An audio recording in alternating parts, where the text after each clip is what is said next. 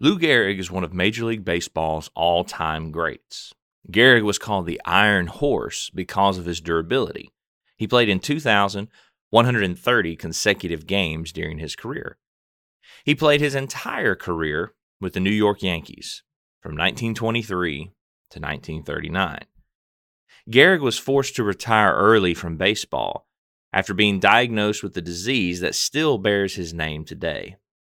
At the conclusion of his farewell speech on July 4, 1939, before a packed Yankee Stadium of more than 60,000 fans, Gehrig said this So I close in saying that I might have had a tough break, but I have an awful lot to live for.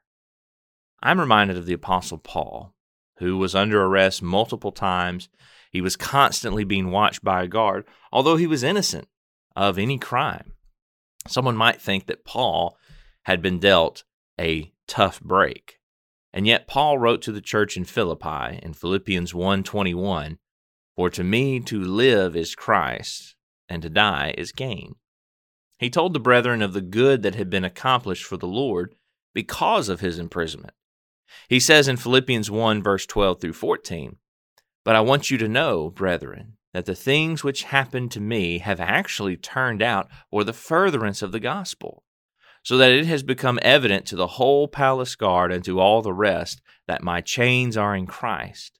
And most of the brethren in the Lord, having become confident by my chains, are much more bold to speak the word without fear. Paul reminded the Christians who were concerned about him that he had an awful lot to live for. While he would gain from death, living was Christ. Continuing to live meant helping the Lord's church grow. You know, sometimes Christians are dealt a tough break, whether it be injury, disease, or tragedy, whatever the case may be. Christians are not immune from these things. It can be very challenging to see a way forward in the middle of one of these tough breaks, so to speak. The Word of God reminds us that we have an awful lot to live for. Even during some of the most challenging moments of our lives, to live is still Christ. In fact, during some of the most challenging times, Christians can have the most significant impact on the world around us.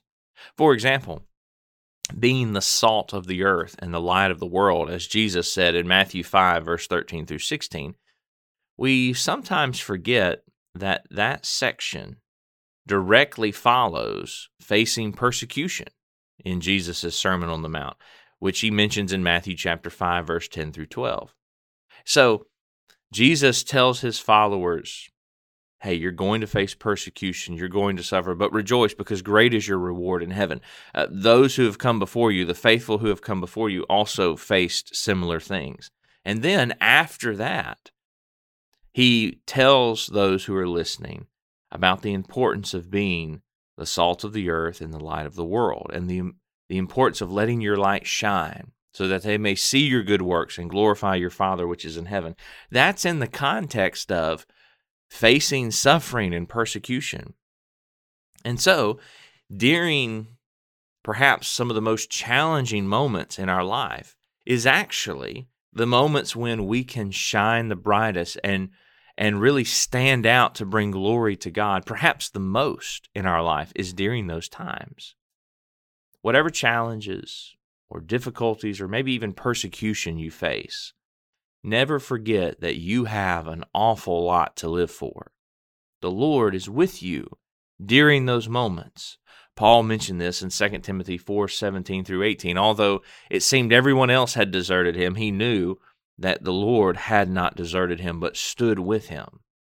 Whether we're in need or we have more than we need, Paul reminds us that we can do all things through Christ who strengthens us. Philippians chapter 4, verse 11 through 13. You have an awful lot to live for as a Christian. And as David said in Psalm chapter 23, your shepherd walks with you no matter what you face. I appreciate you listening to this episode of Asking God Why, and I hope you have a good rest of your day. What's up, guys? It's Caleb and Michael over here from the Scattered Abroad Network, and we just wanted to say thanks so much for listening to this episode. Yeah, we're so thankful to the East Hill Church of Christ for overseeing this network, and we're grateful to God for this opportunity. And don't forget, you can check out our show notes below for all of our social media links, email address, website, and we have a monthly newsletter, so don't forget to sign up for that. Please remember to leave us a rating or a review on whatever platform it is that you use. And please continue to keep our network in your prayers. As always, thank you again so much for listening. Be ready tomorrow. We have brand new content coming out here on the SAN. Thanks so much, and God bless.